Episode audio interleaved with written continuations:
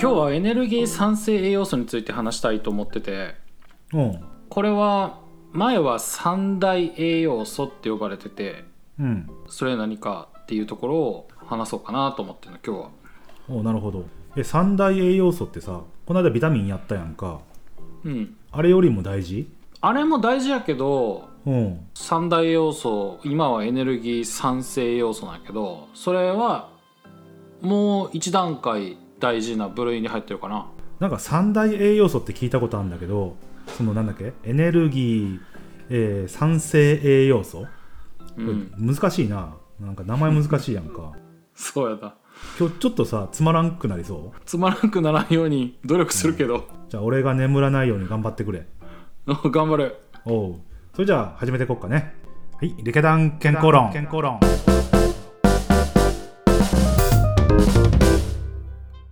この番組は健康になりたい健康リテラシー弱者の嬉野と健康リテラシー強者の中瀬子の理系男子2人が健康に関する基礎知識やこれまで当たり前と言われていた知識をアップデートしてみんなで健康リテラシーを高めていく番組です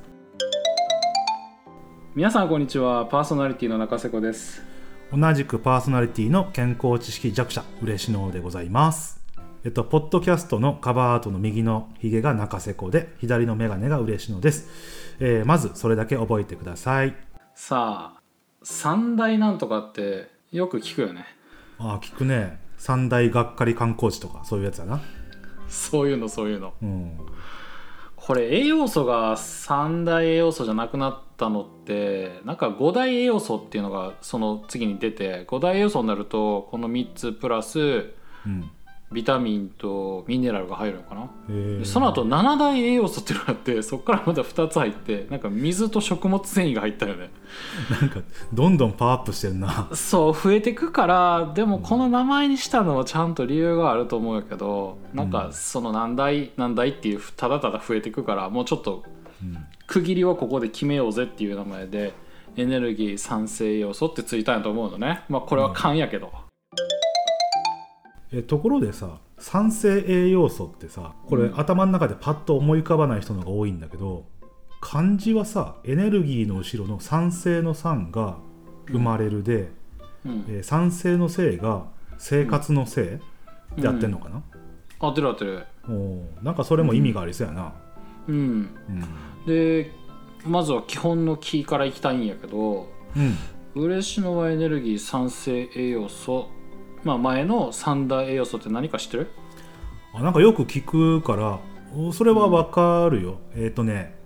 うんえーなんかバカにされてる今それぐらい知ってんだけどしてないよじゃないちょっと一応念のため聞こうああか分かった分かった分かったじゃあまず脂肪でしょなうんそれからよく筋トレとかで出てくるのがタンパク質、うんあとは、えー、と糖分とかあの辺だからえっ、と、えっ、とあ炭水化物これで合ってるでしそょうこの3つ合ってる合ってるおー合ってるやったねこれ実は小学校5年生で習うらしいからねいやテレビ番組でもさ小学校に負けるかみたいなのあるじゃんだからいいんだよ大人でもこれであるよねうん小学校5年生で習うっていうのを改めて確認してちょっと愕然としたんやけ どだからよく知ってるなっていうよりはよく覚えてたなっていう感じやねうんうん家庭科の授業かなしたらそう家庭科の授業、うんもうあの辺はもうガン虫だったけどねほとんど ね そうやんなそれでもその3つってどれぐらい細かいとこまで知ってんのいや名前聞くけど細かいとこよく聞くのが、えー、とダイエットをする時は炭水化物は取らない方がいいよねで筋肉つけたいんだったらタンパク質いっぱい食べた食べた方がいいよねっていうのはよく聞くうんそうやんな、炭水化物減らすダイエットってすごく流行ってるし今それがどんな意味でそういう風になってるかっていうのを掘り下げる前に一応今日は基本の「木」っていうところを押さえたくて、うんまあちょっとおさらいになるけどエネルギー酸性要素っていうのは炭水化物とタンパク質と脂質この3つのことでこれは3つが直接生きていく上で必要なエネルギーを作る栄養素だからその名前がついたのね、なるほどエネルギーを生むための栄養素だからエネルギー酸性ってなるんやそうそななるほどなじゃあそこはまず抑えたここまではまだ理解できてるうじゃあエネルギーは人間のエネルギーって何え何エネルギーって何えっとね生きてく力そう生きる力だけどうんそういう概念的な話じゃなくて概念じゃないの違う気持ちとかそういうんじゃなくていやほらほら俺文系だからさ文系じゃないよねあ違った違った俺工業系出身だったち違うよねエネルギーって言ってるものって一体何って聞いてんのエネルギーと呼ばれるものは何かうんえっ、と体の中でそのエネルギーを使って体を動かすガソリンみたいなもの、ああそうやな、うんでもお全然間違ってないと思うよあ本当うんだねうん昔生物の授業なんか理科の授業なんかちょっと覚えてないけどうん ATP って覚えてる全く覚えてない覚えてないうんあそう全く覚えてないうんアデノシン酸リン酸っていう物質なんやけどこの ATP というものが動物も植物も微生物も世の中にいる生物全部がこの ATP っていうのを使ってエネルギーを作ってんのね、えエネルギー作ってえちょっと待ってエネルギーを作ってるあごめんエネルギー作ってる作ってんのうん難しいなそう細かいこの科学的なメカニズムはさておきうん動物も植物も微生物も同じエネルギーを使ってるってのはなんか結構すごいなと思うけどねうんなんか別々のエネルギー使ってそうじゃないそうよねだっうてん植物なんかは水とかそさ光合成で栄養を取り入れるわけでしょ、うんそう全くなんか人間と違うっぽいじゃんうんうん、うんそうだねで例えばビタミンこの前やったビタミンと違うのはビタミンはエネルギーを作ることはできやんのねエネビタミンからはあーでもこの炭水化物タンパク質脂質ってのはそこからエネルギーを作ることができるから、うんまあ、つまりエネルギー酸性栄養素ってくくったんやね多分それが多分一番分かりやすいくくりやったんじゃないかなそうで体の中はこの3つを使ってエネルギーを作るんやけど生きてく上では優先順位があるんよ、うんん、で最初に使われるのは炭水化物うんその次は脂質炭水化物でで最後脂に質そう、ん、で最後にタンパク質を使うってなってんのこれ順番があるのへえでこれを順番を覚えるためにまああんまり覚えることにそんな意味があるかどうかわからないけどでも運動する人とかはどんな風にエネルギーが使われていくのかなって覚えていくといいと思うからこれうん覚え方というか、その考え方を大学の時にねもうめっちゃ好きやった解剖学の先生が教えてくれたのがあってそれがめっちゃその例え話がすごい分かりやすかったからうんそれをちょっと今から紹介したいんやけど、うんお願いうん、でえっとね雪山でさうん遭難してはいはいログハウスを見つけたはいうんでその中に入りましたはいうんで最初にはさ火つけたくなるやんやっぱ寒いし、なるなるうん、で最初にさ火つける時ってどうするえっ、と燃えるものを持っていく、うんそうよねうん、例えば、まあ、新聞紙とか、はいはいまあ、小枝とか、うんまあ、そういうちっちゃいもの燃えやすいもの燃やすやん最初うんうんでその燃えやすいものっていうのはすぐ火がつくけどうんうんうんあんまり長持ちせずにすぐ燃えてしまうよねそうだねこう一気にバーッと火は出るけどうんでこれが炭水化物へえ最初にわーっと燃えるうんでそれ継続的に燃やそうと思うと、まあ、継続的に暖を取ろうと思うと次は薪をくべやんとかやねやっぱりちょっと大きめのあーなさるほどうんうん、で薪は小枝に比べたらすごいよく燃えるししかも長いこと燃えるやん、うんうんでこれが脂肪でいよいよ薪がなくなってきて燃やすものなくなったらうんこうログハウスの中見回してさ例えばドアとかさうんはいはい柱とかさおーそういうのをこうこう壊してうん燃やすよね火が欲しかったら、そうだねうん、それってそのログハウスの躯体というか体自体を燃やすことになるから、うんまあこれがタンパク質、へうえん、でこの例え話の人間の体とログハウスっていうのは同じことを指しててうん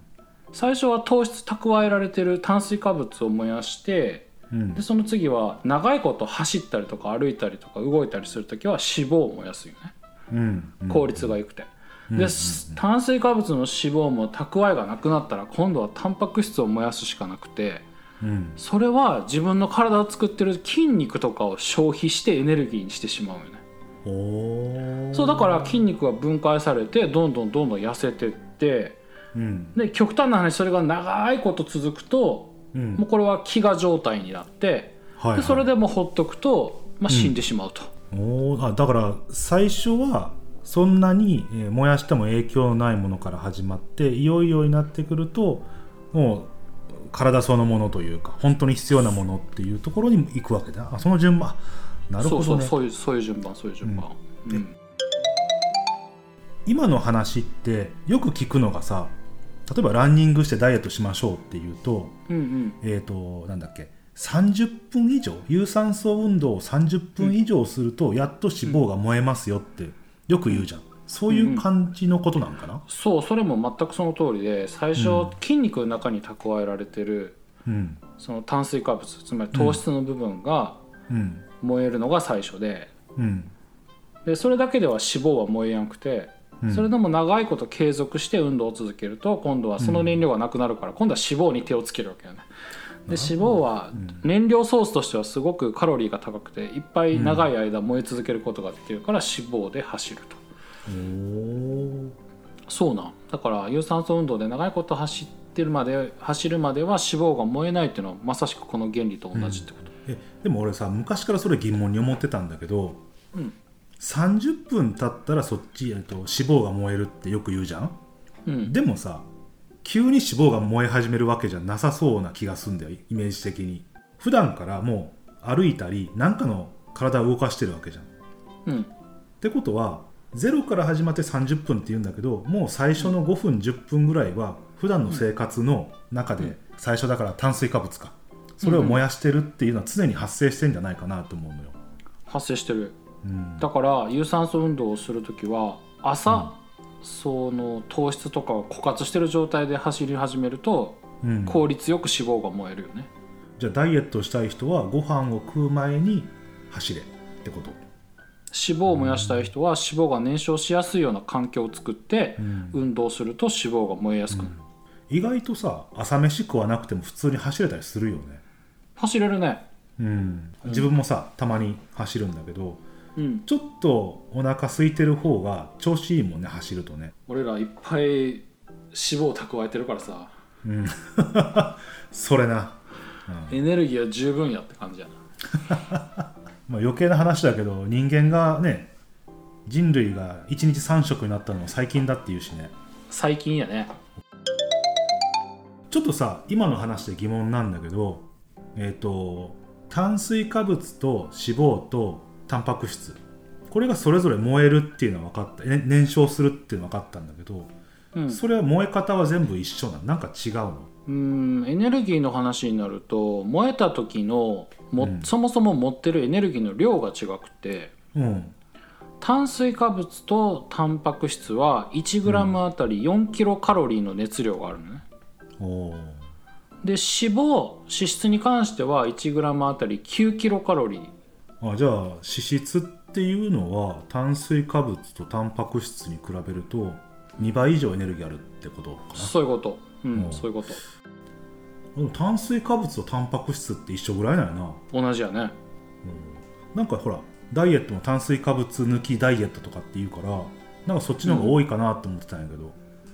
あー炭水化物の方が熱量が多いんじゃないかみたいなことそうそうそうそうそうそうああそうやねそうじゃないんやね実はああへーてか一緒なんやもんね、うん、不思議やね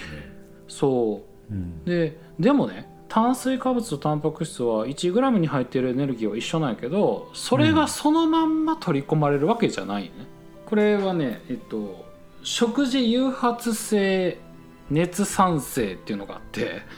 食事誘発性熱産生そ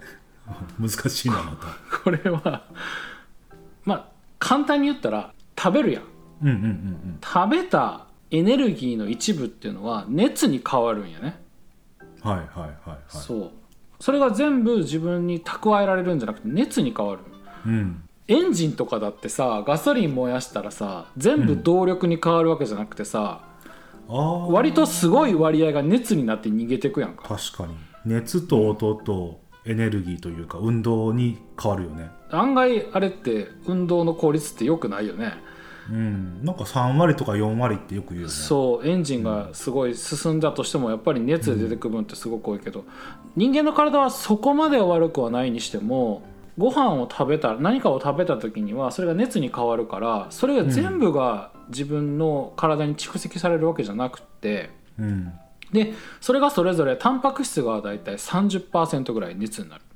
うんで炭水化物は6%うんで脂質が10%ぐらいうんでこれは熱に変わるよねうんだからタンパク質と炭水化物をそれぞれ100キロカロリー分食べるとタンパク質は70キロカロリーうんで炭水化物は94キロカロリーうがん賞味のエネルギーになるから、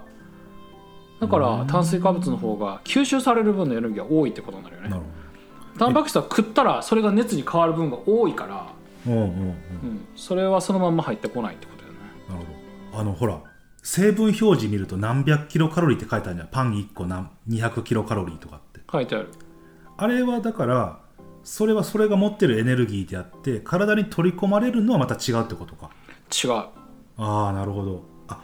わかっただからタンパク質をいっぱい含むやつはちょっとカロリー多めでも実際にはそこまで体に取り込まれませんよっていうことになるってことそういうことエネルギー自体あはねおーおーおーなるほど、うんうんいや複雑回帰だけど面白いなそうだねだから消化まで考えた時には、この3つの栄養素があった時に一番カロリーが低いと言えるのはタンパク質ってことになるよね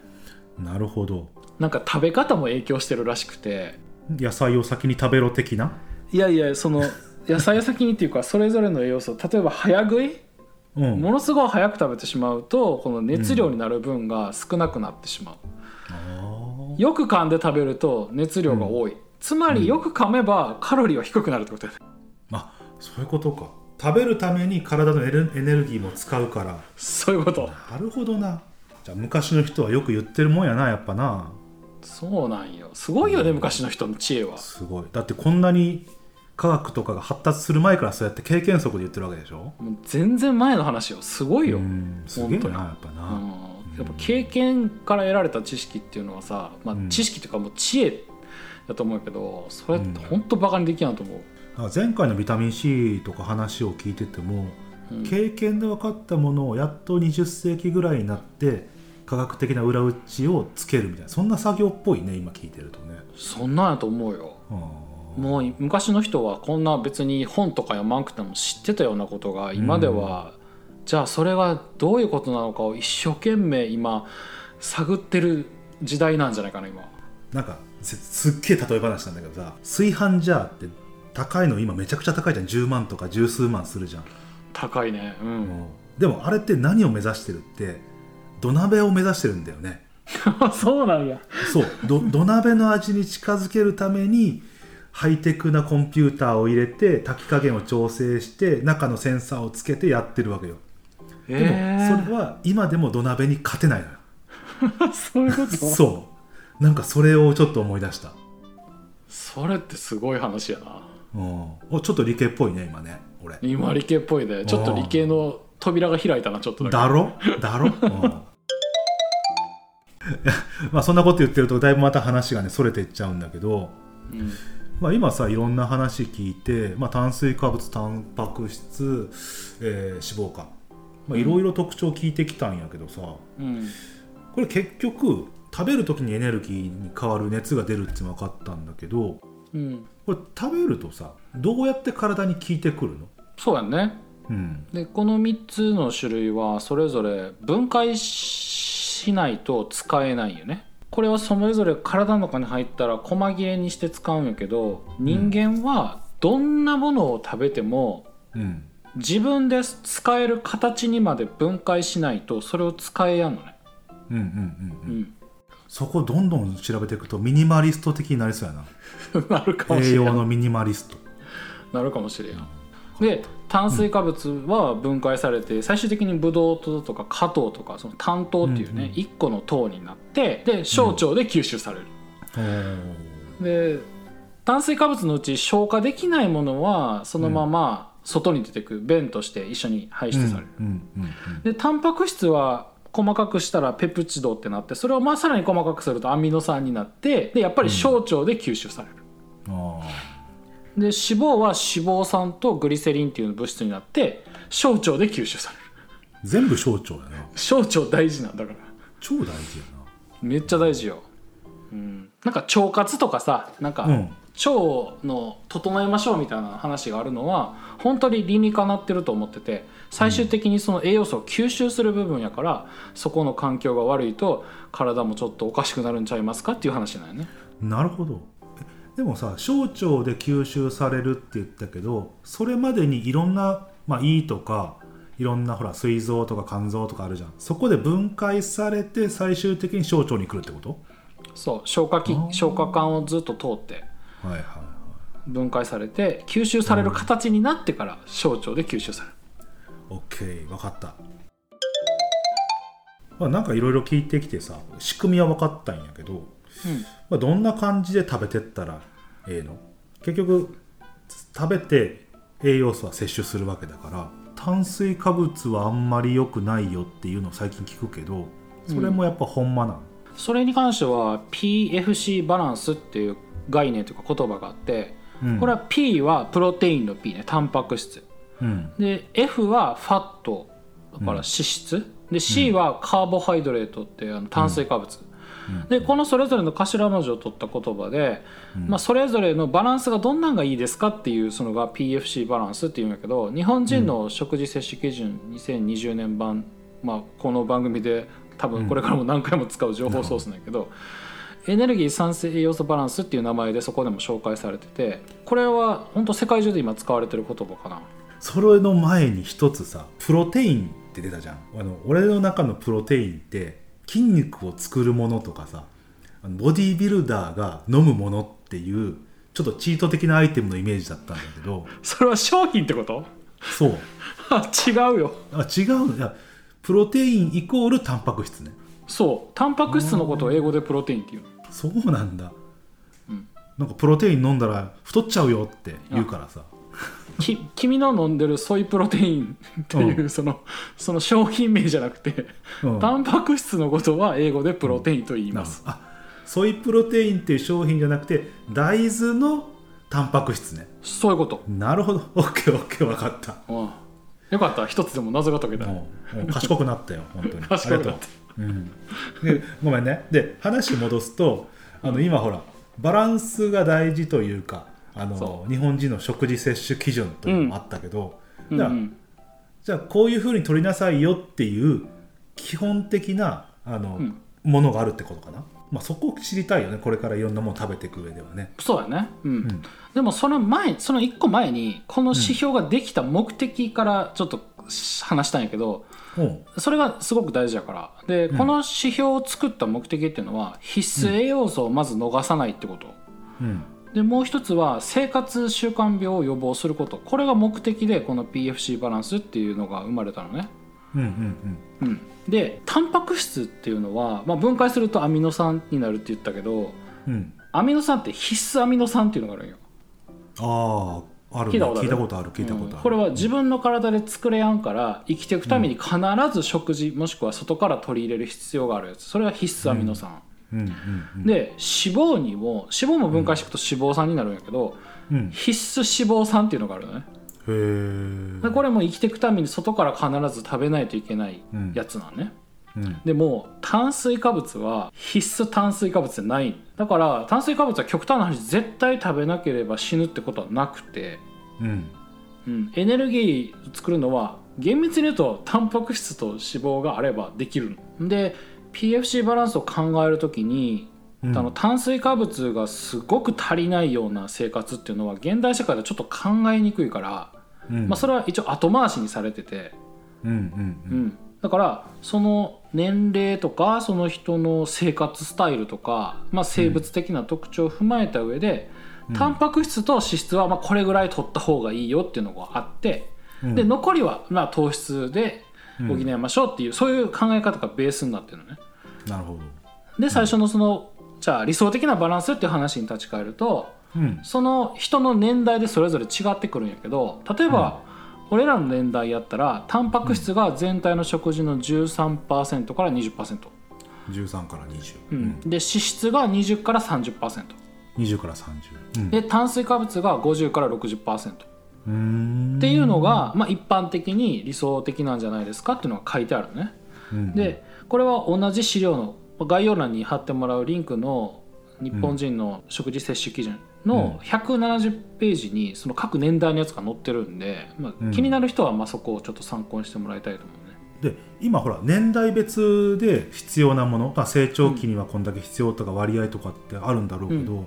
同じ年代でもさうん例えば極端な話ね自分はデスクワークやってるからほとんど会社では動きませんって人と、うんアスリート的なことをやってる人とか、もしくうはん工場のすっげえ暑いところでやってる人もいるわけじゃん、うんうんそこってやっぱ違うのもう生活のその使うエネルギーも全然違うと思うんやけど、うん、でも本当にそれはねその通りでうん生活スタイルによってこれは調整されないといけないっていう風になってて、うんあとはさっき言ったみたいに本当に個人差が全然違うから、うんまあ、まずは標準的なバランスを目指しもう目安に食事を組んでもらってうん、あとはね自分の体を使った人体実験によって自分の最高のバランスを見つけるしかないと思うね。で実際それしか方法がなくて、うんまあ、なぜなら人は体の大きさも違うし仕事も違うし、趣味も違うと。うんで全然違うから、まあ、これによって絶対的っていうのは黄金律っていうのは、まあ、基本的には存在しないと思っててでもそれでもこの黄金律に近づくためのヒントはあるよ、おお、うん、それはうん、タンパク質はちょっと意識して多めに取りましょうああタンパク質は多め脂質はちょっと意識して少なめに取りましょうおう脂質少なめ、うんで炭水化物はその人の活動量に合わせて調節しましょう、でなんでこうやって言えるかというと、まあ、スーパーとかさ、コンビニとかこうずっと歩いてみるとうん、この3つの栄養素の中で圧倒的に少ないのはタンパク質やねあー確かになうん炭水化物脂質っていうのがねもう溢れてるよねうんうん炭水化物の量なんか半端ないと思う本当に、うんなんかちょっとさ節約して弁当とか買おうとかってやるとやっぱりうどんとか寿司とかコロッケとか天丼とかカツ丼とかなるよねちょっとヘビーなものばっかなるよねなるよねお菓子のコーナーずーっと歩いて炭水化物あーお菓子と脂質ばっかりだから日常的に意識をしないと少なくなりがちなのはやっぱりタンパク質よねタンパク質ってえっとサラダチキン的なあれか肉とか魚とかうん大豆とかの製品によく入ってるよねちょっとこうひと手間加えやんと食べれやんものが多そうやな、うん確かに多いかもサラダチキンとかはお手軽やけまあど、確かに、うんうん、そんなすぐ袋開けてすぐ食えるタンパク質ってのは実は少ないかもねうん他の2つに比べたらそうだからまあこのバランスをね上手に自分で見つけて、まあ、ベースラインはベースラインとしてそこから自分で見つけてやっていくっていうのが、まあ、健康維持には絶対必要不可欠な要素って言えると思う、えー、とじゃあ中瀬子さん分かりましたなんとなく、えー三大栄養素、えー、とエネルギー酸性栄養素の基本の木が理解できましたというところで、じゃあ中瀬子さん次は何を話していきましょうか次はね定義が曖昧な栄養素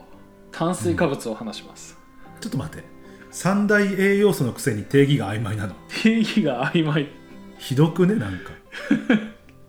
あなんか聞いてもらったら分かるかなと思うけどうん えなんか国によってもちょっと考え方が違うらしいからねどういうことこれただ、まあ、聞いてもらえればその炭水化物の謎が少しずつ解けていくかなと思います ご期待くださいあのすげえなんか気になる終わり方やからさ、まあ、次もさっさと話していきたいなと思うし楽しみだなって思いますね、はい、はいじゃあ、えー続きは次回ということで、えー次回曖昧な栄養素炭水化物を紐解くということで皆さんお楽しみにしてくださいじゃあねバイバイありがとうございましたありがとうございましたリケダン健康論は Spotify、Apple Podcast、Amazon Podcast、YouTube Music など各種ポッドキャストで配信中です。皆様のフォローをお待ちしています。リケダン健康論では皆様の感想や健康に関して知りたいことを募集しています。ホームページの問い合わせフォームまたは X、旧 Twitter の DM からお送りください。また理系団健康論では理系男子2人が自由気ままに健康に関して雑談をする番組です分かりやすさを優先したトークとなっていますので細部まで説明できない箇所があることまた情報には諸説あることをご理解のほどお願いいたします